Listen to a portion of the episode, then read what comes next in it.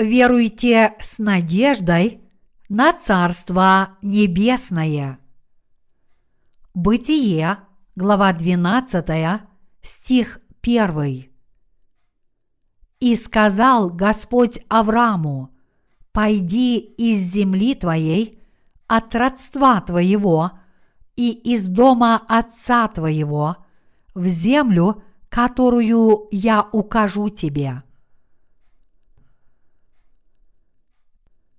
И сказал Господь Аврааму, «Пойди из земли твоей, от родства твоего и из дома отца твоего, в землю, которую я укажу тебе».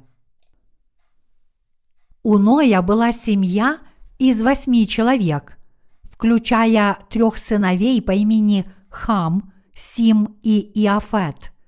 Все люди в этом мире произошли от этих трех сыновей Ноя. Сим, Хам и Иофет каждый родили детей, и эти дети продолжали размножаться. До Ноева потопа средняя продолжительность жизни людей составляла около 900 лет, но ожидаемая продолжительность жизни резко упала после потопа примерно с 900 лет до примерно 200 лет как мы можем видеть из того факта, что Авраам скончался в возрасте 175 лет. И напротив, только когда Ною исполнилось 500 лет, он начал строить ковчег. И только когда ему исполнилось 600 лет, дождь шел в течение 40 дней и ночей, чтобы затопить весь мир – После того, как вода отступила, Ной и его семья высадились из ковчега, и род человеческий снова начал размножаться через трех его сыновей. Люди в те времена жили еще долго, поэтому было обычным делом для нескольких поколений жить в одном доме. Другими словами, все поколение жило рядом друг с другом – Сим родил Арфаксада в возрасте ста лет. После того, как он родил Арфаксада, Сим прожил 500 лет и родил еще сыновей и дочерей. И через девять поколений от Сима родился Авраам. Отцом Авраама был Фара, потомок Сима, и поэтому Авраам тоже был потомком Сима. В книге «Бытие» глава 11, стихи 10-11 написано «Вот родословие Сима. Сим был ста лет и родил Арфаксада через два года после потопа. По рождении Арфаксада Сим жил 500 лет и родил сынов и дочерей. Одиннадцатая глава книги «Бытие» описывает родословие Сима – на протяжении десяти поколений, вплоть до Авраама, Нахора и Харана, трех сыновей Фары. Но здесь мы видим, что хотя Сим родил Арфаксада в возрасте ста лет, его потомки родили своего первого ребенка, когда им было чуть за тридцать. Потомкам Сима потребовалось около 290 лет, чтобы достичь десятого поколения. По моим подсчетам, используя разрыв в поколениях между первенцем Сима и его потомками, потребовалось около 290 лет, чтобы достичь десятого поколения. Но Сим прожил 600 лет. Он родил Арфаксада в возрасте 100 лет через два года после потопа, и он прожил еще 500 лет и произвел на свет еще больше детей. Тем не менее, хотя Сим прожил 600 лет, прошло всего около 290 лет, прежде чем он увидел своих внуков в десятом поколении. Это означает, что Сим прожил достаточно долго, чтобы действительно провести некоторое время со своими потомками вплоть до десятого поколения. И так к тому времени, когда родилось десятое поколение, Сим был еще жив. Поскольку Сим родил своего первого сына в возрасте 100 лет, добавление 290 лет сделало бы его 390-летним. И так как Сим прожил 600 лет, он был еще в среднем возрасте, когда родилось десятое поколение. Другими словами, Сим все еще был в расцвете сил. Видя это, я пришел к пониманию того, как вера предков в древности передавалась их потомству. Сим был сыном Ноя. Он видел, как его отец Ной строил ковчег. Он действительно поднялся на борт ковчега, и он действительно видел суд Божий своими глазами. Таким образом, Сим смог унаследовать веру своего отца в целости и сохранности, а также передать ее своим потомкам, как живое свидетельство веры Ноя. Мы можем представить себе, как Сим, держа на коленях своих потомков многих поколений, рассказывает им о том, что произошло во время потопа. В Корее, когда пожилые люди рассказывают внукам о своем прошлом, они часто рассказывают им о тяжелой нищете и голоде, которые они пережили. Внуки не могут полностью понять этого, поскольку они сейчас живут в процветающую эпоху, поэтому они удивляются, почему их деды не ели просто лапшу быстрого приготовления, но тогда не было никакой лапши быстрого приготовления. Я довольно пожилой человек, чтобы помнить первого президента Южной Кореи. Я пережил каждое президентство и был свидетелем бурной современной истории Южной Кореи от самого ее основания до расцвета, индустриализации и трудного перехода к демократии. Я знаю, как обстояли дела при президенте Ли, первом президенте, и как обстояли дела при президенте Паке, который проводил индустриализацию Кореи. Бедность была тяжелой и широко распространенной при правлении Ли. В те времена большинство корейцев были настолько бедны, что трехразовое питание считалось роскошью. Риса было так мало, что многие люди питались корнями травы и древесной корой. Вот как отчаянно бедна была Южная Корея при первом президенте. Так было до того, когда администрация Пака предоставила большое количество муки и сухого молока в качестве помощи. Я до сих пор помню, как меня поймали после того, как я пробрался на кухню и съел сухое молоко сырым.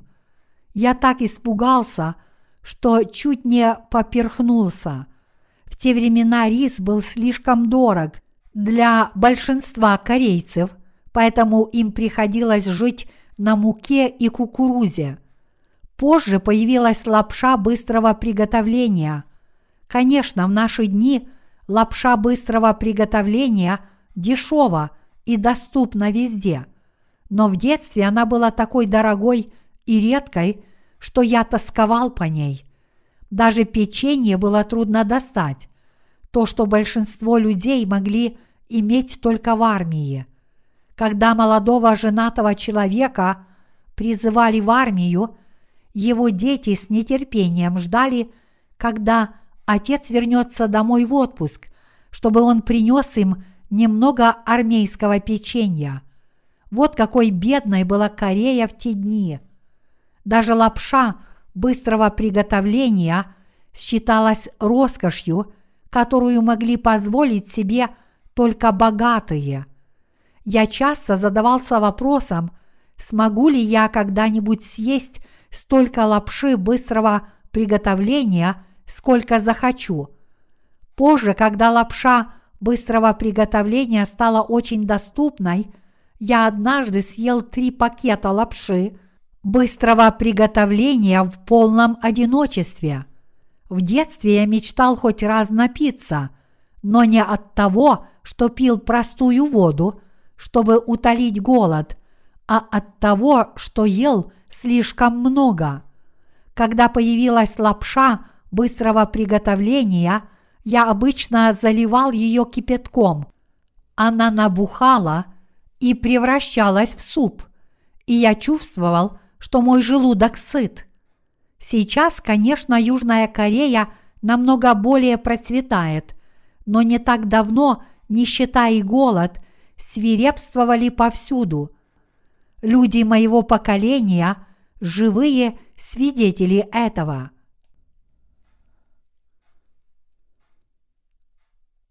Пойди из земли твоей, от родства твоего и из дома отца твоего в землю, которую я укажу тебе.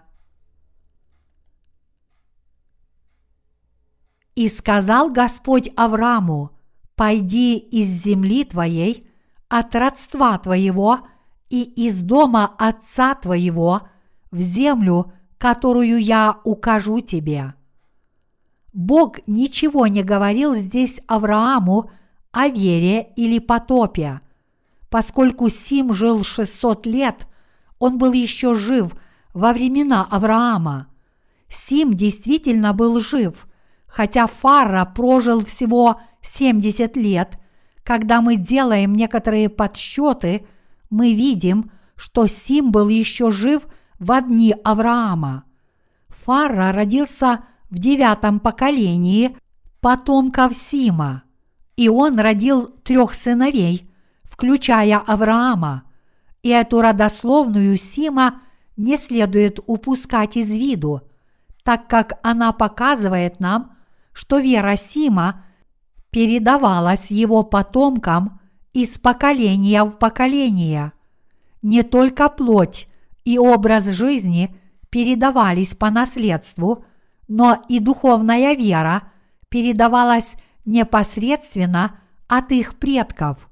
Таким образом, поскольку вера Сима была передана непосредственно его потомкам, и они жили как одна семья, Авраам смог последовать за Богом с верой.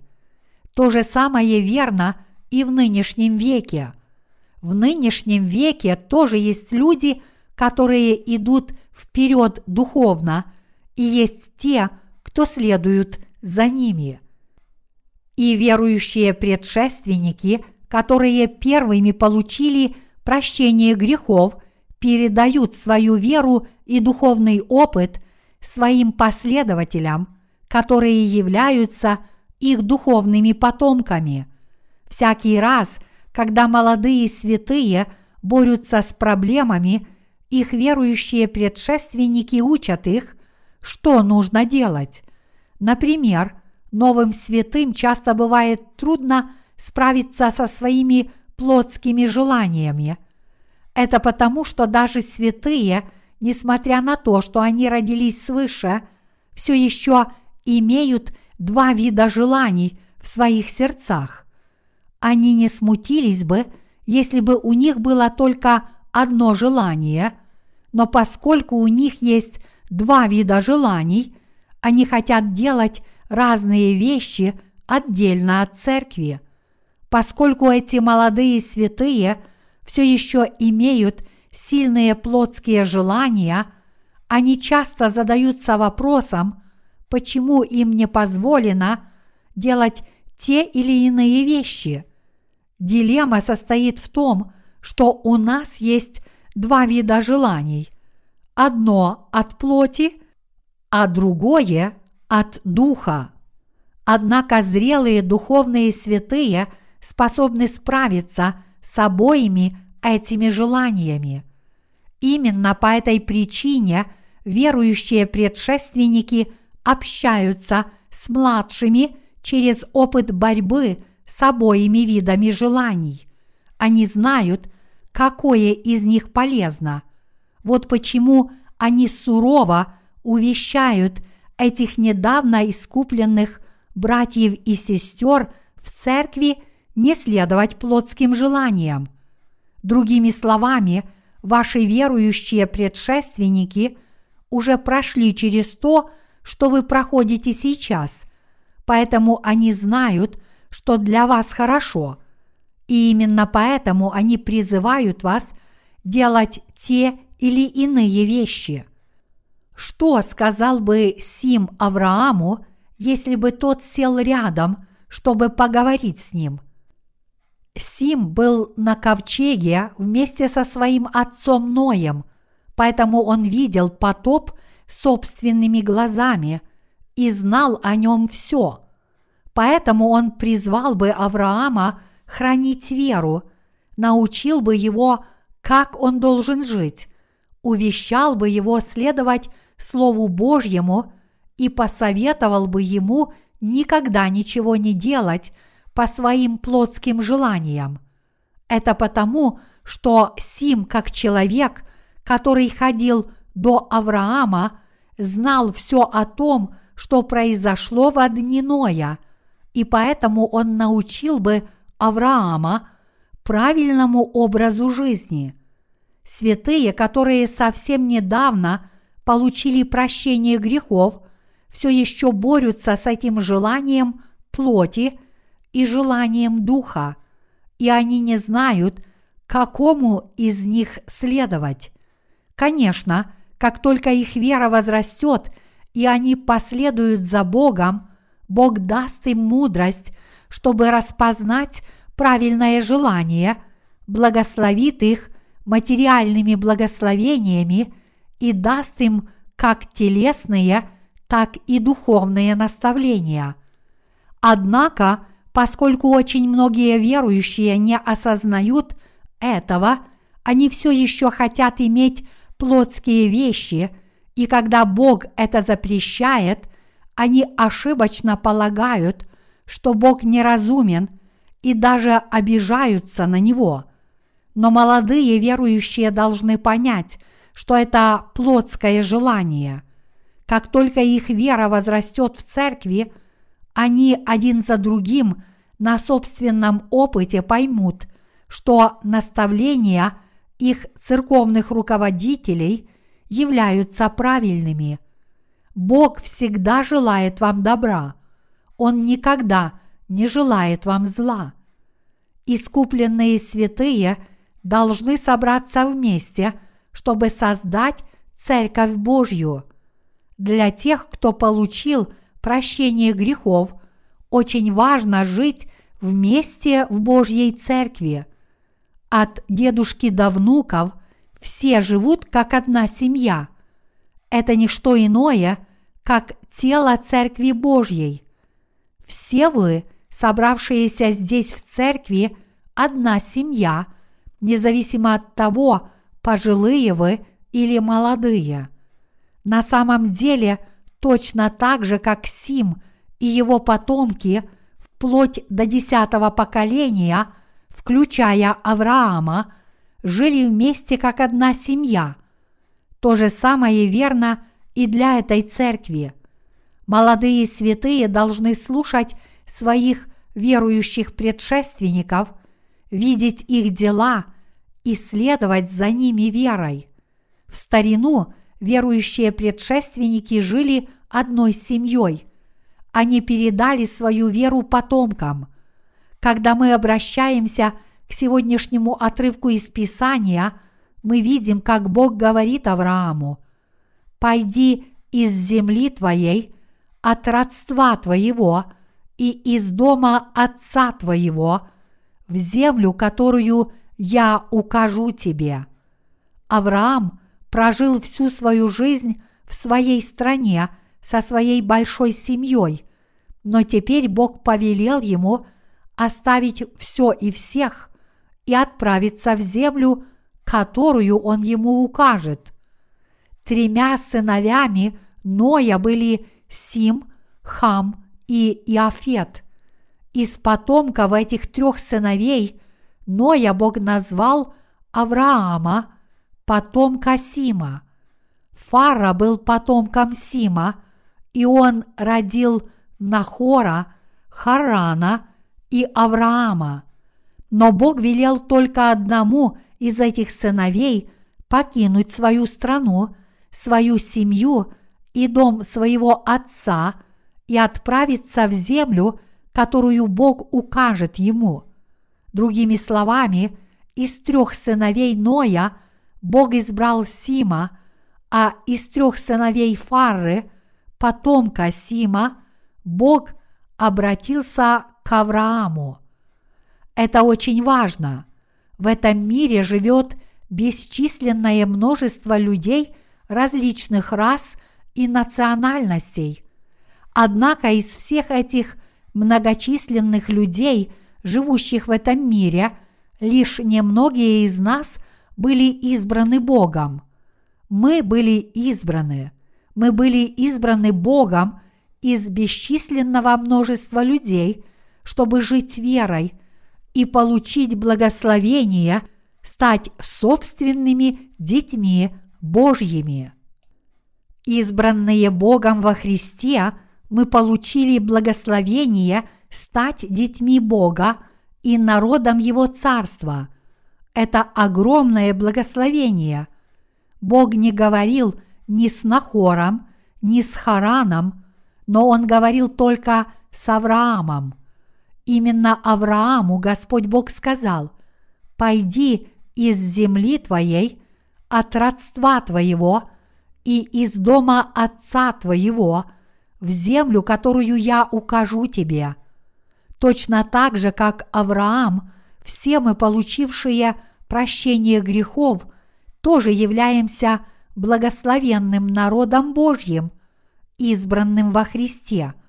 Другими словами, из всех бесчисленных людей в этом мире – именно мы были избраны Богом, как его духовный народ, подобно Аврааму и Симу.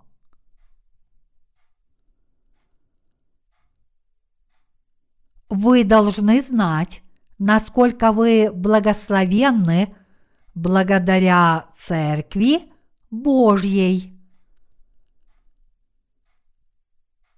Чтобы понять это до конца – вы должны созреть в своей вере. Когда ваша вера созреет, вы сможете осознать, что вы были спасены через Божью Церковь и что теперь вы живете своей верой в Его Церковь. Когда вы узнаете, насколько вы благословлены в Церкви Божьей, вы не сможете достаточно возблагодарить Бога за Его Церковь, и ваших церковных руководителей.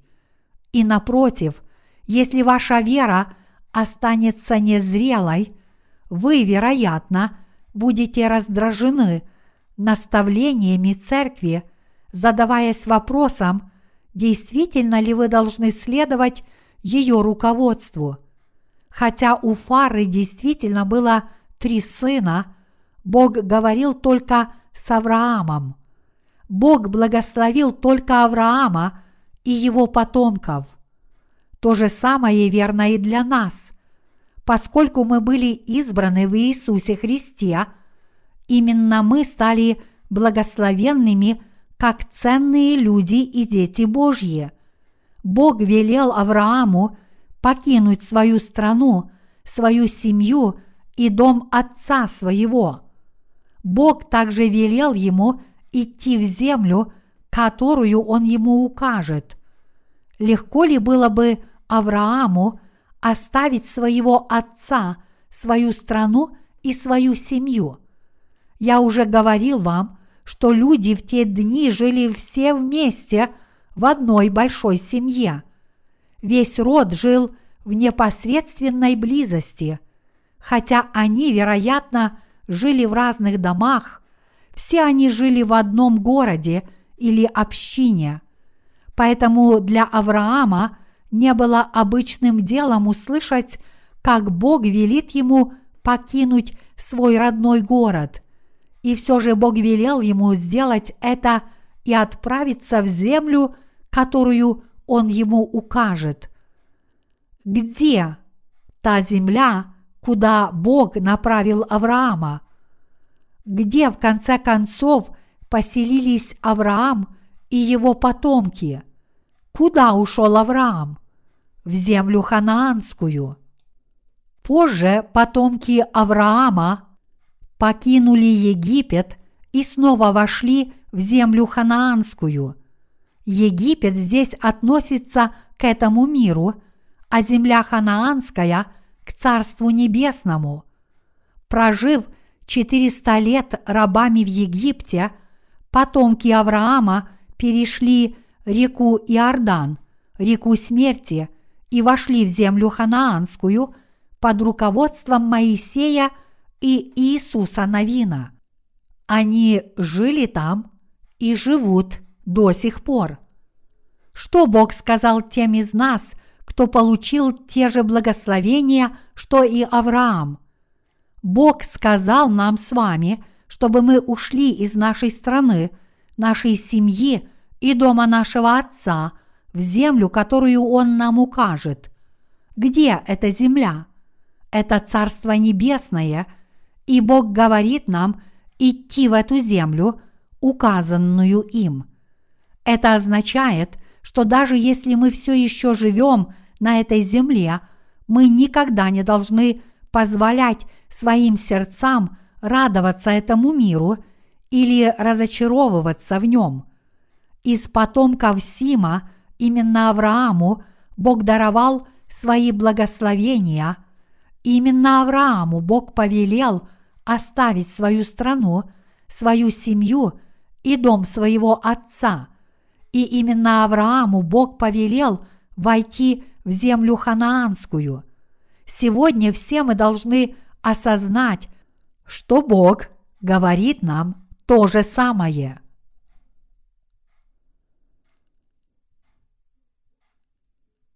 Земля, которую указывает нам Господь.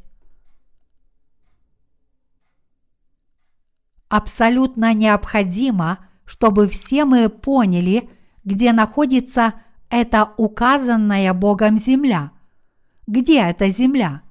Это не что иное, как Царство Небесное. Это не этот мир, а новое небо и новая земля, Царство Божье. Нам, духовным потомкам Авраама, избранным во Христе, Бог говорит, что Он даст нам землю ханаанскую. Он говорит нам, что даст нам Царство Небесное. Что это за земля ханаанская, Царство Небесное? Где эта земля, в которую Бог указывает нам войти? Давайте сейчас обратимся к книге Откровения. «И увидел я новое небо и новую землю, ибо прежнее небо и прежняя земля миновали, и моря уже нет. И я, Иоанн, увидел святый город Иерусалим, новый, сходящий от Бога с неба, приготовленный как невеста, украшенная для мужа своего. И услышал я громкий голос с неба, говорящий, «Се скиния Бога с человеками – и он будет обитать с ними, они будут его народом, и сам Бог с ними будет Богом их, и отрет Бог всякую слезу с очей их, и смерти не будет уже, ни плача, ни вопля, ни болезни уже не будет, ибо прежнее прошло. Откровение, глава 21, стихи 1-4.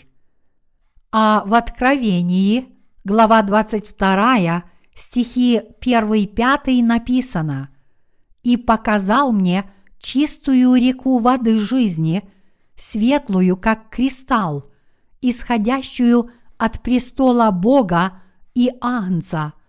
Среди улицы его и по ту и по другую сторону реки древо жизни, двенадцать раз приносящее плоды, дающие на каждый месяц плод свой, и листья дерева для исцеления народов, и ничего уже не будет проклятого, но престол Бога и Агнца будет в нем, и рабы его будут служить ему, и узрят лицо его, и имя его будет на челах их.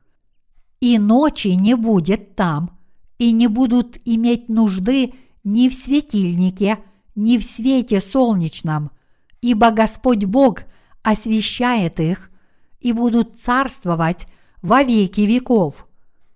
Земля, в которую Бог повелел идти Аврааму, была землей Ханаан. Точно так же Бог говорит и нам покинуть нашу страну, нашу семью и дом Отца нашего и пойти в землю, которую Он покажет нам. И эта земля есть не что иное, как Царство Небесное.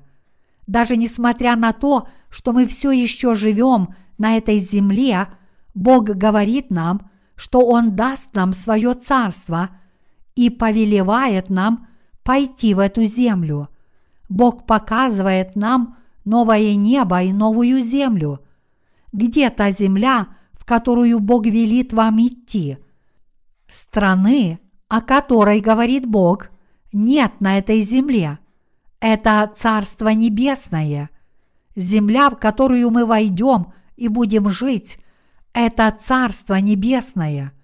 Бог показывает нам Царство Небесное. В своем Слове Он говорит нам, что именно туда мы войдем и будем жить. А для нас очень важно повиноваться Богу. Нам также необходимо внимательно слушать служителей Божьих. Я должен акцентировать на том, насколько важно для всех наших святых распознать волю Господа, живя на этой земле. Все мы должны не только осознавать, что мы получили прощение грехов, но также помнить о том, что нам Бог велел идти в Его обетованную землю. Бог говорит нам покинуть эту землю и следовать в Его Царство. Иными словами, наши сердца должны быть настроены на Царство Небесное, куда мы войдем и где будем жить вечно. Мы с вами именно те люди, которые будут жить в этом Царстве. В наши дни люди часто говорят о конфликте поколений. Кто-то однажды назвал меня старомодным, при этом акцентируя на том, что он принадлежит к новому поколению – как вы думаете, какое поколение лучше подготовлено к правильной жизни в вере, старое или молодое? Располагает ли новое поколение лучшими возможностями для правильной жизни веры? Какое поколение находится на прочном фундаменте в Божьих глазах? Вы должны знать, правильный ответ на этот важный вопрос. Вы можете надеяться на Царство Небесное только если состаритесь. Только тогда вы сможете смотреть в сторону обещанной Богом земли. Давайте на минуту посмотрим, что именно подразумевается под так называемым новым поколением. У людей старшего поколения – в детстве были мечты и надежды. У них были амбиции и надежда на будущее.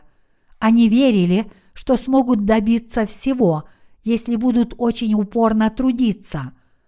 Поскольку у них была мечта, никто не заставлял их усердно трудиться. Они прилежно учились до рассвета, даже в те времена, когда не было электрического света – вы когда-нибудь использовали уголь в качестве пишущего инструмента? Я на самом деле использовал в детстве уголь, чтобы писать на земле. Это не потому, что я был необычайно прилежным учеником, а потому что у меня была надежда и мечта. Я хотел добиться успеха, вырваться из мучительной нищеты и избавиться от постоянного голода, с которым я столкнулся. Так что я много работал и изо всех сил старался быть прилежным. Это была реальность моего поколения. Напротив, сегодняшняя молодежь, так называемое новое поколение, не мечтает. У них нет ни надежды, ни цели в жизни.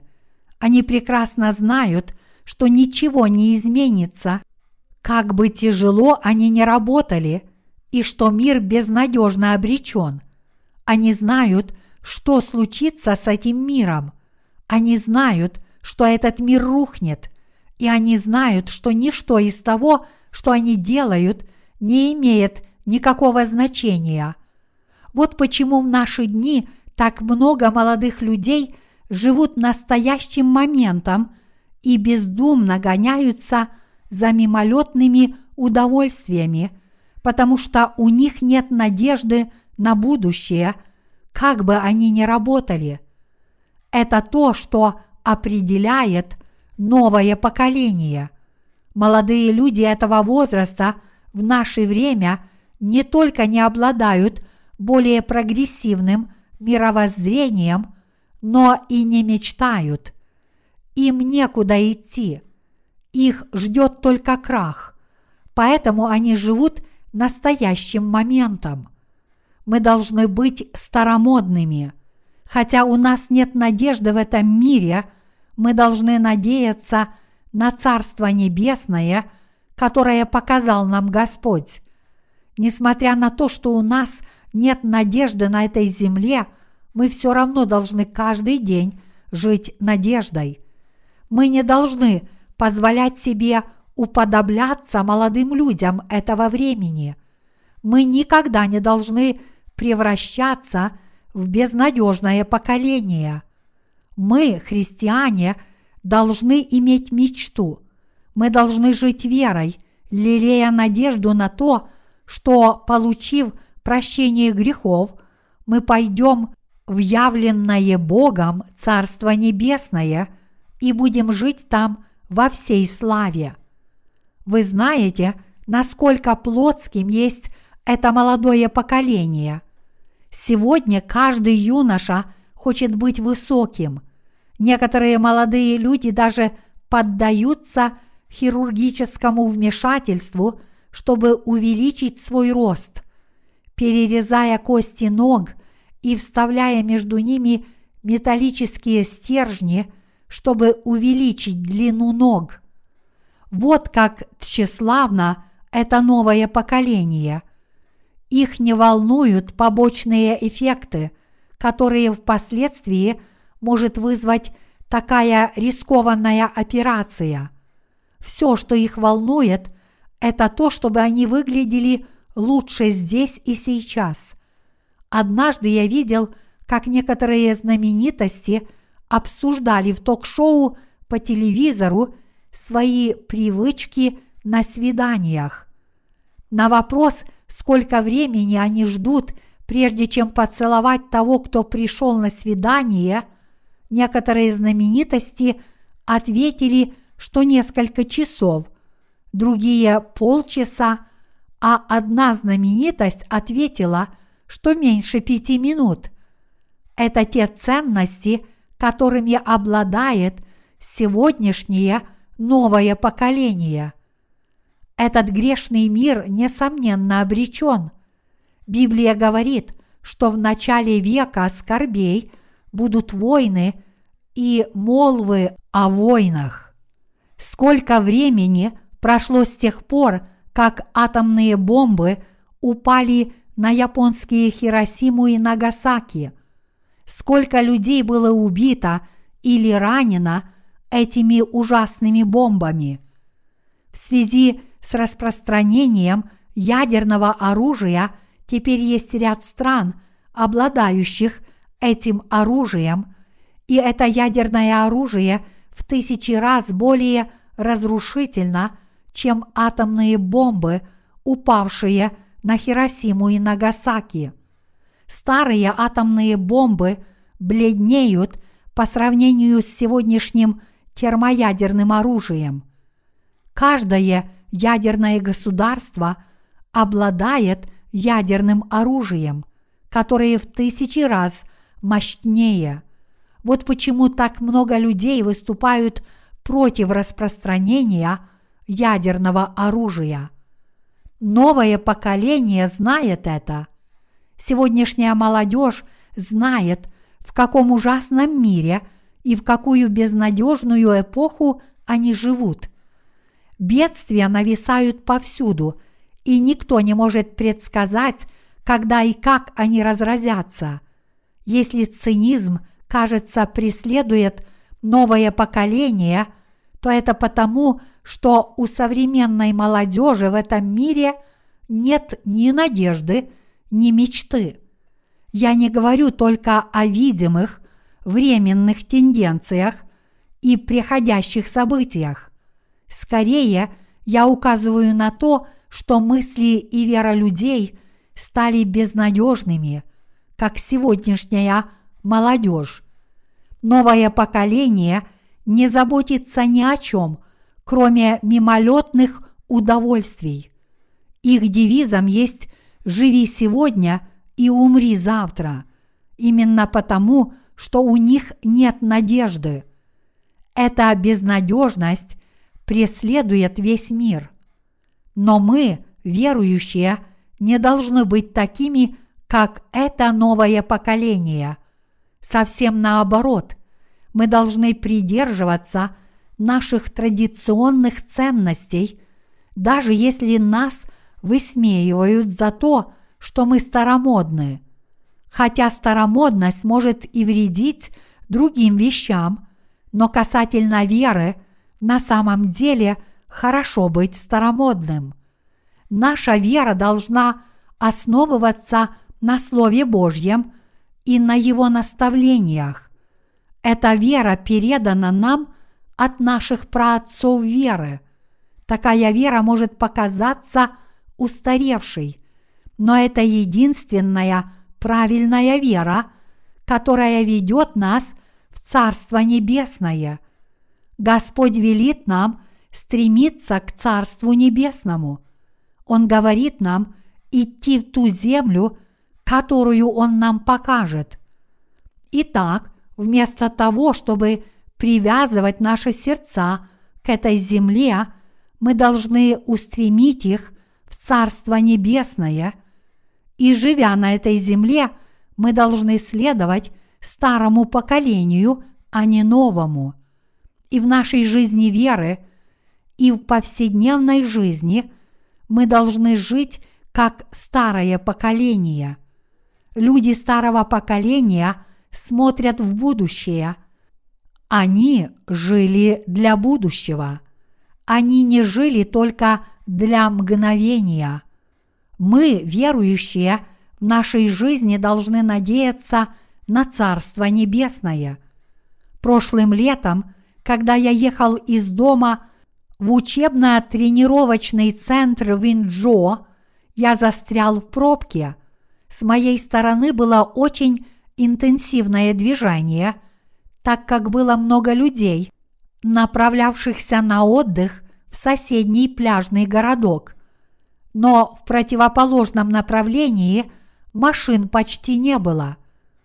Так что, застряв в пробке, я начал наблюдать, какие люди просто пытались скоротать время в отпуске. Все они без исключения – были молодыми парами и семьями, и, как ни странно, я не видел никого старше 50 лет. Если бы эти люди отдыхали семьями, можно было бы надеяться увидеть хоть каких-то бабушек и дедушек, но я их не видел. Все люди, которых я видел, были очень счастливы. Когда я зашел в сервисный центр – то увидел, как все восторгались отпуском. Таким образом, мир следует мировоззрению нового поколения. Но сколько продлится это стремление к немедленному удовлетворению? Интересно, что нужно сделать сегодняшним людям, чтобы полностью погубить себя. Когда в Самарии кончилась еда во время осады сирийской армии, 4 царство, глава 6, стихи 24-25, люди там умерли от голода. Точно так же, даже несмотря на то, что мы живем в век выдающихся научных достижений, все, что требуется для уничтожения всего мира, это тотальный неурожай в результате какого-то стихийного бедствия. Я уверен, что если что-то подобное когда-нибудь произойдет, новое поколение не сможет удержаться при жизни.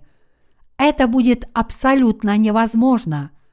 Когда не будет продуктов питания и цены на них взлетят до небес, все остальное, включая науку, будет без надобности. Независимо от того, насколько развита наука, никто не может жить без еды. Тогда некоторые люди, возможно, подумают, что генная инженерия сможет этому помочь. Но существует большая неопределенность и беспокойство по поводу последствий для здоровья генетически модифицированных сельскохозяйственных продуктов и домашнего скота. Хотя такие прорывы в генетической науке могут показаться многообещающими, они также могут вызвать всевозможные побочные влияния на человеческий организм. Каждая душа в этом мире живет либо по образцам старого поколения, либо нового поколения, но последнее точно будет уничтожено. В отличие от веры старого поколения, которая следует в Богом обещанную землю, представители нового поколения едят и пьют, бездумно наслаждаясь мимолетным мгновением, имея шанс только столкнуться с гибелью. Для них нет завтрашнего дня. Нам следует иметь веру старого поколения и смотреть в будущее. Несмотря на то, что живем в настоящее время, мы должны жить мечтой. Если вместо этого вы будете жить настоящим моментом, заботясь только о том, что есть пить и что купить, тогда у вас нет будущего. Заглядывая в будущее, вы должны каждый день жить верой и быть уверенными в повседневной жизни. Шаг за шагом вы должны с верой стремиться к земле Ханаан. Это то, к чему нас всех призывает Бог. Бог сказал Аврааму оставить страну, семью и дом отца его и отправиться в землю, которую он ему покажет. Куда же нам указывает дорогу Бог? Он направляет нас в землю ханаанскую. Он нацеливает нас на Царство Небесное. Бог выбрал Авраама. Но Бог не сказал Аврааму, что он может растратить свою жизнь без всякой надежды, как это делают сейчас многие молодые люди. Скорее Бог сказал Аврааму жить честно и смотреть в будущее. В конце концов, наша конечная цель – Царство Небесное. Ясно осознавая, что в конечном итоге мы придем в Царство Небесное и будем жить в нем, мы должны понимать, что Бог повелевает нам дорожить этим и подчиняться Ему. И в повседневной жизни мы должны жить верой. Бог побуждает нас только к Царству Небесному. Бог хочет, чтобы мы все получили прощение грехов, чтобы все мы вошли в Царство Небесное. Мы родились на этой земле для того, чтобы войти в Царство Божье. Наша жизнь на этой земле – это еще не все, что может быть. Если бы это было так, то я первым сказал бы, что мы должны просто есть, пить и веселиться, пока не погибнем. Но нас действительно ждет Царство Небесное, и именно поэтому мы должны проповедовать Евангелие в нашей жизни, идя к этой земле, в которую Бог сказал нам войти. Я полностью уверен, что все мы, получившие прощение грехов по вере в Евангелие воды и духа, отправимся в Царство Небесное. Если Бог действительно есть в вашем сердце, то я абсолютно уверен, что вы войдете в Царство Божье. Если, напротив, вы имеете лишь смутное представление о Евангелии воды и духа, если вы не приняли его в свое сердце и не поверили искренне, или если вы откажетесь от веры старого поколения, отдав предпочтение тщеславию нового поколения, тогда на вас ждет только крах. Все мы должны жить верой старого поколения, унаследованной от наших духовных предков. Чтобы проповедовать нашу веру и войти в Царство Небесное, мы должны проповедовать Евангелие всем заблудшим душам в этом мире всю оставшуюся жизнь, и церковь должна неуклонно двигаться в этом направлении. Итак, давайте все вместе будем верными и прилежными во всех аспектах нашей жизни, от мест нашей работы до евангельского служения. Давайте проповедовать Евангелие. Возложим наши надежды и мечты на Царство Небесное. Давайте никогда не идти на компромисс с миром, но защищать нашу веру и всегда оставаться благочестивыми и, помня о будущем наших душ и тел, будем усердно жить верой.